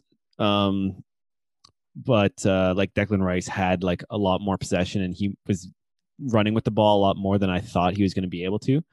Um, but still with like the seventy percent possession uh, in the first half by City, still pretty dominant performance. But um, you know, I th- I think this did show a little bit of vulnerability from Man City, just in the sense that they were so dominant, but they were only up one 0 because it's it's one of those situations where we've seen it before where they're totally dominating game and then just one off chance that a team gets then they put it away and then all of a sudden city's scrambling because they're tied 1-1 and they dominated this game and then they drop two points but you know in this in this case they uh they got the win um kind of just saving a banger from uh lanzini in the 94th Yeah. minute Yeah. I mean, I've said it over and over again. I think that's why they do need a number nine. Um, just for these situations where they're dominating a game, but I hate to see it when teams dominate and chances are dropping and they're just not finishing. Mhm. You know, if you if you want to be a, a especially if you're in these this many competitions, you need to be able to put games to rest by like the 60th or 70th minute. Yeah. and give people rest or whatever it might be. But if you're dominating a game and it's still one 0 and it's the 80th minute, you know that's when that's when the team gets a counterattack and scores. And you're like, oh, drop two points, Mhm. whatever. But I know it didn't Welcome, welcome to being a Chelsea fan. Last two seasons, yeah, there you go. just not putting games to bed, man. yeah And like it's just leaving that door open just enough that hmm something stupid happens, like Jorginho Yeah, doing a skill test and having Yeah. to go 10 feet away. You're Yeah. that close away. You're one Jorginho skill test away from blowing a game. yeah, Yeah. And it's Yep. fru- it's frustrating because that's why you got to finish your chances when you get them. yeah and No No matter how many you get, that- no matter how many you get, like just yeah you get 16 shots on net, you got to put three in. Yeah. And and Yeah. that's the thing where Man City does register a lot of chances. It's you know, maybe it is coming down to that whole missing a number 9 scenario. Um I don't know. I still feel like if they were to get I don't see a lot changing in Pep's system if they were to get uh you know, quote unquote striker. He might still want to play a false 9. Again, I don't think this is his backup play for the season till they get a striker, so we'll see. We'll see if they can just keep getting these kinds of wins and dominating games and winning by one goal or two. hmm Yeah, it's it's funny because like City's so good, and we'll talk Liverpool next. Liverpool's so good too. Whenever we talk about them on the show, it's like we're criticizing how good they are and how they should be better. Like almost every game because Yeah. they win almost every single game. Like whenever we talk about them and do a recap, we're, we criticize how they should be better because we expect them to be better, yeah. Which Yeah. is kind of unfair. But it's a it's Well, a I mean, good it's like with how- constructive criticism. Like we're they're so good that we want them to be better than what they're showing. Yeah, well, I mean, with how tight with Chelsea, Liverpool, and City, with how tight it is going to be at the top come the end of the league, I think if you know whatever it might be, whether it's City getting a number nine or you know Liverpool just hoping that they're no one gets injured. no one gets injured. Um, no, because they, like we keep saying, they're they're Virgil Van Dijk and Mane injury away from not being able to win the league, for sure. Mhm. Um, whereas City, I think even if they if Bernardo and Riyad Mahrez and Laporte and Walker all get injured, and even Gundogan, they could probably still put out an eleven that would still dominate. All the Yeah. Um, but yeah, we'll see what they do in January. But I keep saying they do need a number nine, especially if they want to win Champions League as well. I think they're going to need it. Yeah. yeah, We'll see. We'll see. I, I, I honestly think that they'll still be okay with that one, um, but I could be wrong. Maybe this is the year that Pep actually wins without having a striker, and he kind of puts all his criticism or critics to bed. Um, yeah. for sure. I mean, like they got and like that Fernandinho strike was sick. It was a beautiful shot. Mhm. Good thing they got it. Clearly, Yeah, Um, Good. like that. Yeah, that Lanzini goal was just consolation. But like, I mean, if Fernandinho didn't score that only, you know, seven minutes prior, this game's tied up, and West Ham would have snatched this point out of nothing. Yeah, and that's and that's it, right? Like he literally got that out of nowhere. I mean, maybe you know City was a little complacent being up two 0 in the 92nd minute, um, because it was kind of kind of sloppy play by them. I think maybe they would have been a little bit tighter, so it could have just been a byproduct of them being up two 0 But yeah, I mean, play could have easily happened otherwise, and Lanzini could have just went posting in on Ederson, kind of crushing his dreams of his 100th clean sheet on the day. Seriously, yeah. Yeah, I mean, like, if you're gonna break a clean sheet spell, like that's the way to do it. I guess. Yeah. Like, I mean, like, like, like from Ederson's standpoint, he'd be like, I, I couldn't do anything there. like, yeah. volley bar down, like no chance. I mean, he's going to get it soon enough. And next year, I'm sure they'll get another clean sheet so he can get his hundredth out at some point. Yeah, I'm sure he'll bank another one. I'm, I'm, Yep. sure, I'm pretty positive with that. Um, just to round out the top four, uh, Liverpool, Southampton, Liverpool four 0 victors. Again, just keep rolling. I mean, they they came away two 0 victors against Porto uh, midweek, four 0 here. I mean, that's six goals four in one week. That's pretty pretty impressive. Yeah. Um, Southampton, obviously a team that's kind of in shambles this year, sitting down in 15th place. Bit of a um, bit of a regression from what they did last year. I think they were like closer to top 10 last year. Yeah. They're one of those teams that are kind of always around mid-table, but you know who they are. Mhm. When Yeah. like you know the players from Southampton because they actually do perform well. Um, Yeah. I think like like many teams in the EPL this year, they're just not getting goals for them. Mhm. There's not many, like obviously the Chelseas and Liverpools and cities, they put goals away when they can and like they're way ahead of everybody else in the goals for department. But if you look at everyone else, like Wolves is in sixth place and they have 12. Tottenham has 11. Brighton has 12. Um, Southampton 11. Like Leeds 12. Like there's not many goals that are happening right now. Like if you look at the table from two different sides, like a top 10 and a bottom 10 of just on goal differential, or Yeah. sorry, on goals for, they're tight right now. There's not many goals being scored this year from any other side other than like the top three or four. Yeah. Mhm. Yeah. I don't like know a why. huge, It was a big huge gap. Yeah. I mean, could be could be a lot of a lot of things. Um, but you know, speaking to Liverpool, um, it was it was a really interesting game for me because they looked so good going forward, but they looked really vulnerable in the back at times. So? I mean, yeah, I mean Southampton, you know, had a chance early on, and I feel like they were getting in behind a few times. I think more than um, I think Liverpool's accustomed to. Um, so I don't, I'm not really sure what was going on there. Um, usually Liverpool's a little like sure in the back, but you know, just going forward, you know, Mane, Salah, and um, uh, Jota. yeah, Jota. yeah, Jota. Like they just look so good going forward, and I think you know that's the threat they bring to games, and I think why City has struggled with them in the last few seasons, where they just have trouble coping with with those players. Yeah. Liverpool Liverpool rarely if Liverpool gets, you know, like you said, 13 chances in a game, they'll probably score three or four. Yeah, Whereas City will probably score one. Um, City probably score one, One on or two. one. Yeah. one or two. Uh, but yeah, Liverpool just takes their chances. That's the one thing I think they have over even Chelsea and City is they just take even their half chances. They just really just find a way to get those in. Mhm. yeah, And that kind of goes with the whole Gegenpress style that Klopp plays that we are just talking about. If we wanted to see how United want to play and how they aspire to play, just watch let's watch Liverpool play. Mhm. It's the same thing. Yeah. Like create chances from turnovers, high pressure.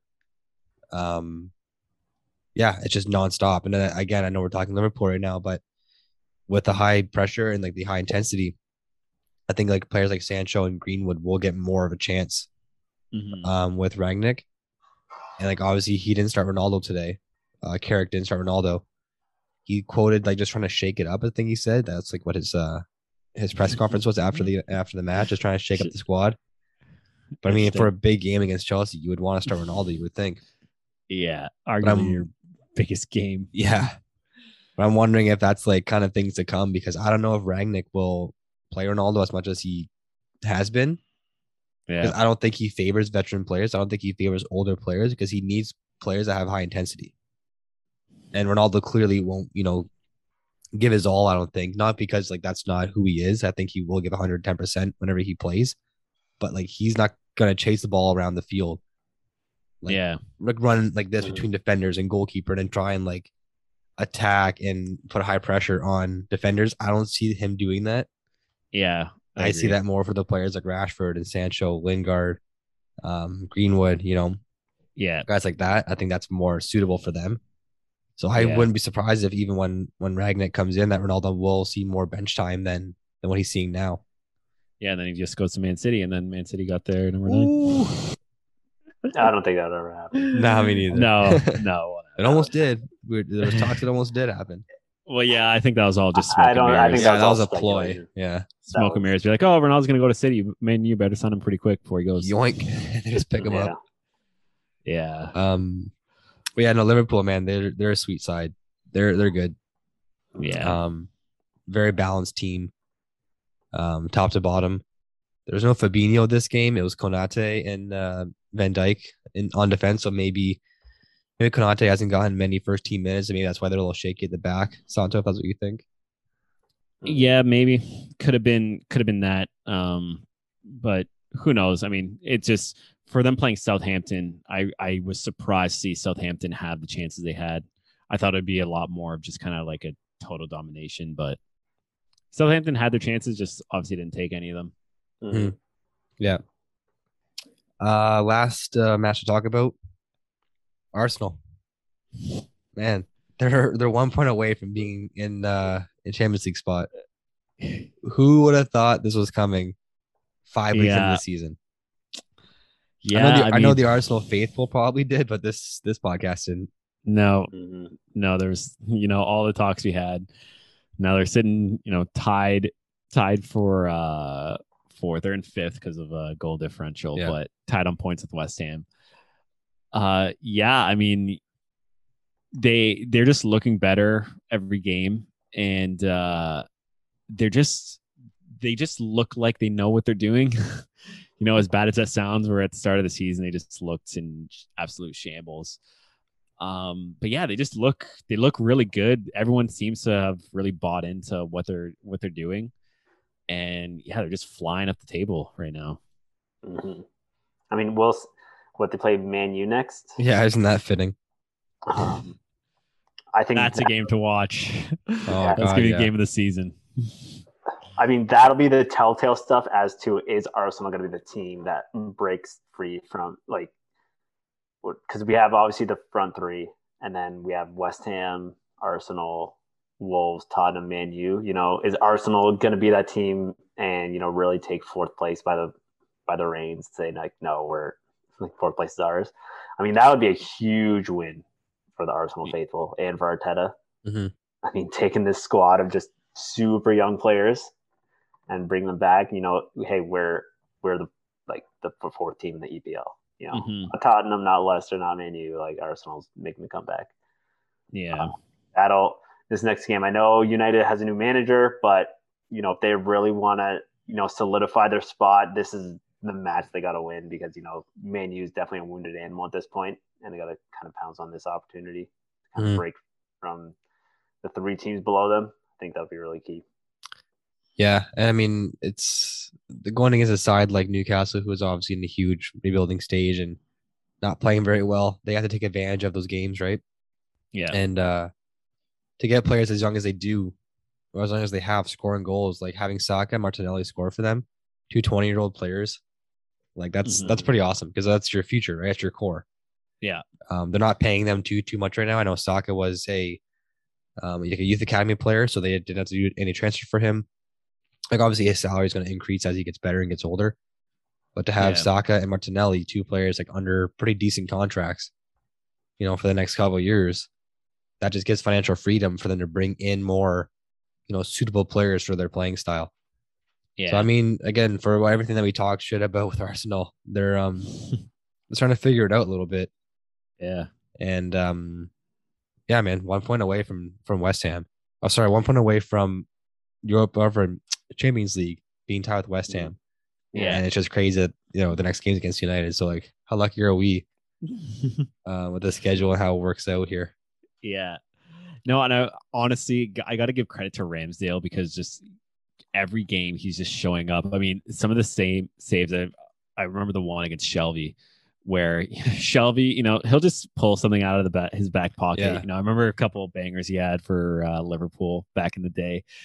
Um, but yeah, he just like ripped one, and Ramsdale, you know, who maybe didn't have like a whole lot to do at certain points in the game, he just comes up big with a save, and um, I think he's been like a key key part for Arsenal's success. Um, and again, waiting to see when he kind of takes over the England spot. Sooner than later. I don't know how Pickford's going to feel about that. Well, I mean, it's good to have a competition, right? Yeah, Um, Yeah. I was I'd gonna have been say, like- nervous if he was playing in in Euros. oh, I mean, yeah. they got to the to the final, and not on but- Pickford's uh, not on Pickford's account though. That's that's when Harry Kane could score. yeah, I Um, had like seven of your eight games at Wembley. Yeah, seriously. I mean, like, that's Something like that's that's so untalked about, not talked about. I No. mean, like I know it's like we're not talking about how many how many games they had at Wembley and how full the stadium was in the final. And seriously, more and more full as it went on. literally, like every odd was against the opposing team when they played against England, in like every way possible. Like England Yeah. was sick, like amazing team. Everybody was on form or in form. Every game was a home game at Wembley. They lived in the, they were staying in their own house probably, like whenever they wanted to. They didn't have to like do any team quarantine. They just like stayed there. Yeah, Like, come on. Still lost in the final. And they still lost in the final. Mhm. came to No. Rome. Came to Rome. I Now Rome love it. not going to the World Cup. Yeah, oh god. the World Cup may not. How be does it turn full circle? All we just talked for over an hour or whatever it was, and it full circle back to Italy not qualifying for the World Cup. It came full happen. circle because Italy's not going to qualify for the World Cup. Don't put that evil on Same thing in boys. Come on. 2006. Win 2006. I mean, at least that year we qualified for the World Cup. Maybe it was better if we didn't because we were what in a group with New Zealand, Like Slovakia. Czechoslovakia, Yeah. and Mexico. I forget who. no, it was No, three it was- very like not top tier teams, and we got last in the group. Something. Ireland. No, I don't even think it was Ireland. I think it was honestly. I'm gonna check now. 2010 World Cup groups. It was Czechoslovakia, New Zealand, Yeah, Slovakia, Like- New Zealand, and Paraguay. Paraguay. Paraguay. Yeah. Lost three two to Slova- lost three two to Slovakia. Tied New Zealand one one. Tied Paraguay one one. yeah, Two points. Two points. It's not the way to do it. No. But that was like great. Like obviously when we won in 06, everyone left. like everyone who was like And good. Kind like Cannavaro and all them were still there. Uh, Yeah, but I Coach mean like still there, but but I, like a lot of our good players. we weren't there. scoring though. There's no one to score. It was just the same team, so we were four years older. Not a lot of changes. Four years happened. I mean, no can happen in four years? Mm. I had no kids and I had hair four years ago. lock and lock and change. Jesus. Um. Uh, one thing I want to say about the Arsenal game, uh, last thing, is like obviously, again, it just keeps going full circle back to Newcastle now. I think because I did have high regards for Eddie Howe and how he's gonna change the team around, but they, from like watching them play, they're just really not good at anything. like to put it lightly, like they weren't really good at attacking. They weren't really good at defending. Um, the transition play was poor. Their turno- turnovers were pretty poor. And so my question to you guys is, what is the most crucial area of the field to be the best at? Like if you could be the best at, Yeah. if you have the best goalkeeper in the world all the time, you have the best defense in the world, you have the best midfield in the world, or you have the best forward forward core in the world, but everything else is kind of average. Where do you want your team to peak at? I would definitely say mid, but um, I made a kind of a note where really, if you have a really solid center mid and a good winger and just a good outside back, at least you have an out for your team. You know, you have something. Um,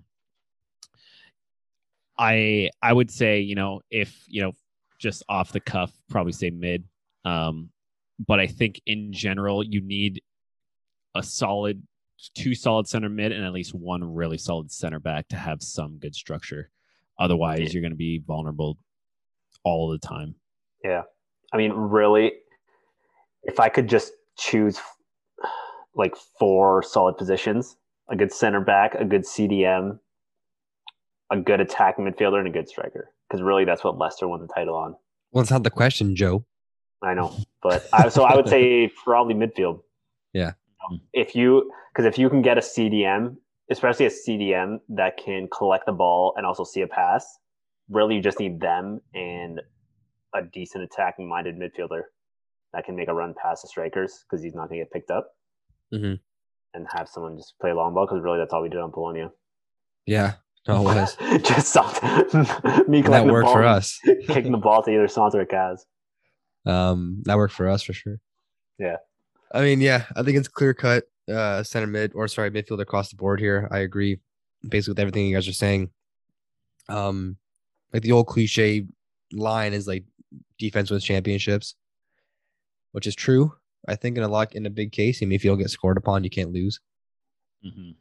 That being said, if you have a solid midfield in front of you that can prevent anything from even happening and like prevent being penetrated to your defense and getting caught in odd man rushes, then with an Mhm. average defense, you're still going to be okay. Yeah. And then the same kind of mentality kind of goes like for for attacking. Like if you're attacking players are like a little bit lackluster, they're not the greatest at finishing, Werner, then I think your midfielders can kind of pick up the the slack a little bit. And Yeah. obviously, like saying, "Oh, our forwards are crap, but we'll get 20 goals from our midfielder." That's not kind of what I'm, that's not what I'm saying. But I'm saying like if you can just contribute offensively from your midfield and kind of not have to just rely on one striker or like two players up front being the main goal scorers for your team, and then having a solid mid that can contribute that way too is is Mhm. obviously huge. Yeah. I mean, Yeah, I mean- having said that, if I was a team like Newcastle or Norwich, I would much rather make sure I have two solid center backs that over good midfielders. Yeah, Because I, I think get- over the course of a season, if you can save any, turn any losses to ties or even eke out wins, I think that's huge over the course of a season. yeah, um, it it's kind of dependent on like where you are as a team. Yeah. Like Mhm. obviously Newcastle, like they need at least one good player everywhere over the field. Like they need Yeah. to just like every spot they could use an Mhm. upgrade basically. Um, but in their case, yeah, like you said, like if they're if they're losing a game, or yeah, if they're draw, if they're tying a game one one or nil nil, they get score on the 85th minute. Well, there you go. Mhm. Like you got to pick up points. Like at that point in the table, at that spot on the table, you got to pick up points whenever you can. Yeah. So yeah, turning ties into losses is obviously terrible. You'd rather have that happen than so you'd rather have a, a tie than a loss. So you'd rather be zero zero and not Mhm. score than to get scored against. Yeah. 100%. Um, but I mean, if you're looking at it from like a mid-table standpoint or like towards the upper echelon of of Mhm. players and teams, you'd want to have the best midfielder you can, or midfield Yeah. core that you can. Yeah. because that's that's where you know eighty percent of the game is played anyways. Mhm. Unless you're Yeah, Man City and you're playing everything in the final third, but the majority of the game is you know that that middle ground between like box to box, basically. hmm Yeah, that's a good point. Um, but yeah, I think no matter how good your D is, if they're soaking up pressure over like the course of a game, the thing is they're gonna get scored on, right? Like no D can kind of hold it out for forever. So yeah, I think you just you really need that balance. right? But I agree. I mean, if your intention is to stay up versus like win games, it might be best. Uh, D might be more critical, but different mentality. Hey, like Yeah. completely different strategies for these teams. Like guys, we can't lose, man. We're just get a tie. We can't lose. yeah, Yeah. We need like one we need point. to win. we need to win, but we definitely cannot lose. Yeah, guys, if we just rally off 15 ties, we're good. like yeah, it's that's a- kind of some standpoints of a you know lower sides. yeah. It's too bad. Oh, You guys give a point when you can. yeah, Um, especially for Newcastle. Yeah, seriously, got a jersey on on the line. Uh, I- looking at well, actually, Oh. to go full circle, if I'm Newcastle, I would still take good midfielders just because they need wins now. well, they need everything. they That's what I'm saying. They need Now now they you need need wins. wins. yeah, they need everything. now you really need wins. But if you're, who is it? Uh, Leeds, I'd take defenders. If I'm Newcastle, I'm taking midfielders for sure. Yeah, yeah, sure. of That defense. Yeah. Um, so we got a little exciting week uh, ahead of us here, an early week of games starting on Mhm. Tuesday. Uh, with Newcastle having the early game actually, Newcastle Norwich. So I mean that's a big one that they gotta they gotta win. Yeah, Pencil in the W for Newcastle, hopefully. Um, yeah, they need that one. as far as the top four and top five, Chelsea and Watford play on Wednesday. West Ham and Brighton play Wednesday. Uh, Everton Liverpool, a Merseyside derby, huge match. Villa and Man City. Steven Gerrard playing against Man City, his first uh, big competition, basically his big uh, biggest opponent since he's been appointed at Man at uh, Aston Villa. And then also later on that day, Man United Arsenal. Uh, that's probably the big one. I would think. Well, Everton, Everton, Liverpool is always big just for rivalry standpoint, but for Yeah. standings and and content, I think United and Arsenal uh, is the biggest get for that game. Yeah, that's uh, that's gonna be the one to watch. Mhm. And I know we didn't talk about Tottenham today. That's because their game's actually postponed against Burnley. Mhm. Um, just massive snowstorm. Yeah, I know we touched about it in the in the City game. I think it was like sweeping down from like City into like the Midlands. So I think Burnley got Mhm. hit like pretty hard. 'Cause I think Yeah. Burnley's like right in that middle ground. And uh yeah, that game ended up getting postponed, so it wasn't even played. yeah. No, like the the Man City game looked like it was just it was right on the cusp where if it started getting like a little worse, just leaning over there, it could have been unplayable Yeah. because Mhm. I couldn't even see the ball. No, towards it's the end of the brutal. Eh? Yeah, It's always funny too, like when they show the different camera angles because they do that wide shot from like above, even like when it's raining, you can't tell it's raining no, Yeah. half the time. And they do like the zoom in of the players' faces, and it's just like downpouring. Like, it's, it's like, so oh, I, I didn't never know it was raining that day. Like I thought it was like sunny, like sunny skies. Yeah. Yeah. It's like downpouring on them. So yeah, to see today, like you could see from like the wide zoomed out lens, like it was coming Mhm. down. oh yeah, Um, that's pretty cool to see though. I miss that. Kind of. yeah. Maybe not the cold, but the precipitation. Yeah, It was fun, man. It yeah. makes every game more fun. I was thinking about it today. I'm like, what was the coldest game I ever played in? Probably Playing in a real game at the games U. That's what I thought. game snow like when it was actual snow Yeah. on the turf field at the U. Yeah, I thought of was intramurals. definitely the coldest. Oh man, it's like That was really that was was that one of the least favorite things. was that on the on the main field or was that like on the back fields? I can't remember. The one I'm thinking of was on the main one where it was cold. Uh, I mean, yeah, like Joe It was was the final, I think. Oh, might have been. Yeah. Um, but yeah, 9 p.m. snowing on a Sunday. And like I think it was in, like, in November. It was like yeah, it's probably around this time or so. Drive to the U and just play an intramural soccer game in the freezing cold till 10:30 p.m. That's dedication, man. We used to we used to do it all the time. Like, it was like a no brainer. Of Yeah. course I'll go do that. oh man, wanna come Yeah. play at nine o'clock? Uh, yeah, it's minus eight outside. Of course I'll be there. it's eight. It's eight thirty right now, so we'd like just be leaving. Just be Yeah. leaving to go play a game in the snow. And Oh Yeah. man, and then Goose Think was just thinking about Yeah, it. Just no, I'll thinking take- about I'll take- cold my feet are gonna be. Oh, I'll take know. center line just indoors right now. oh 100 percent. That'll be fine. No, It's 6 I'm p.m. sure I'm sure everyone's itching to get back. Uh we'll see how it happens next year, even the indoor, maybe this year in the winter. I don't know if they're gonna do some stuff. Oh yeah, we've uh we committed to uh January indoor. Nice. Yeah. Here we go. Mhm. Trying to get back somewhat- into it. Yeah, some normalcy back back in the fold. Gonna really see how bad I've gotten over playing actual games. I'm more worried about the injury proneness. Oh, 'Cause yeah, even and the, injuries. the game we played at Chicharo against the younger Chicharo team, come the 60th minute, both my calves cramped, both my hamstrings are going to go. yeah, So I don't know what's going to happen. Well, we're not So- springing chickens anymore. No, no. especially this long being out. Gonna Yeah.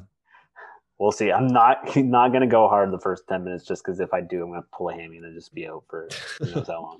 gonna be a key key warm up key warm up yeah, session. key warm up. Oh, it's get like, there an if I'm hour feeling early. anything, it's like no, I'm not ready today. Oh, I need a few games just to warm up, and then maybe play week four. Get the roller, First get the roller out, get the yoga mat out. Uh, Well, yeah. I mean, we haven't. We you know we were playing outdoor, and then um we stopped that one. The weather got a little colder, so going from that right to indoor where it's a million miles an hour. Yeah, seriously, it's such different game. Yeah. Definitely yeah, when you're playing an actual game. Like you could, when we're playing at the what do we play? Just uh, with our team, it's way more different because you can just do nothing because it's just a scrimmage. But when you're Yeah. playing an actual game, Oh, it's real. very, I was never. You guys know this about me. I'm never, the, never the biggest indoor fan because you get exposed. If you're just like take a minute off, you're exposed. Yeah, And I mean, you know me being like the lazy striker as I am. strategic striker. Yeah, I mean, outdoor, you, you get lazy, you get forgotten about, then you go and counterattack and score. Yeah, And indoor, you get lazy. I mean, you're you're Oh. down two 0 right away. Like yeah, you got some kid breezing past you on the on the wing. Um, yeah. not my cup of tea. I'll just say that. Playing indoor, it's good for fitness. It's good to just you know kick, uh, kick the ball around with the guys, but oof, yeah. high intensity is not my uh not my thing. I'm, I'm gonna be. It's gonna be interesting to see like who we play against because I feel just over these past two years of COVID, just we've obviously aged up, and then there's been a lot of younger kids that have just turned 18, 19, and 20 that are gonna be playing. I'm not gonna recognize anyone anymore, and just Oh. like that, we're the old guys playing. Yeah, I know. Bring on the over thirties Actually, next though. year. Not ready yet. oh, I've been waiting for this for five years. I've been waiting for this- just waiting. the over 30 time, the get over thirties been calling my name for five years. All the teams are lined up to get it. Andrew. Yeah. Come on, guys, take your pick. Let's go. Get in line. All right, we good, boys? We're good. yeah, all good. All right, I want to thank everyone for listening. As always, you can find us um, on Twitter at footy underscore fans, P H A N S. You can find us on Instagram. Also search Footy Phans Podcast. And like I said, YouTube, you can find us on there. I think I'm going to try and post this one, like this video, on YouTube. Mm-hmm. Um, so if you guys like talking to us and see our ugly faces, um, always like and subscribe. Again, huge bonus to the to the channel, to the to the podcast. If you guys like and subscribe to the video, just get some more out there, right? The more likes, Yeah. the more attention it brings. Uh, you help us, we'll help you. Um, so, as always, we will catch in next week after all of the week's action. See you, everyone. Everybody.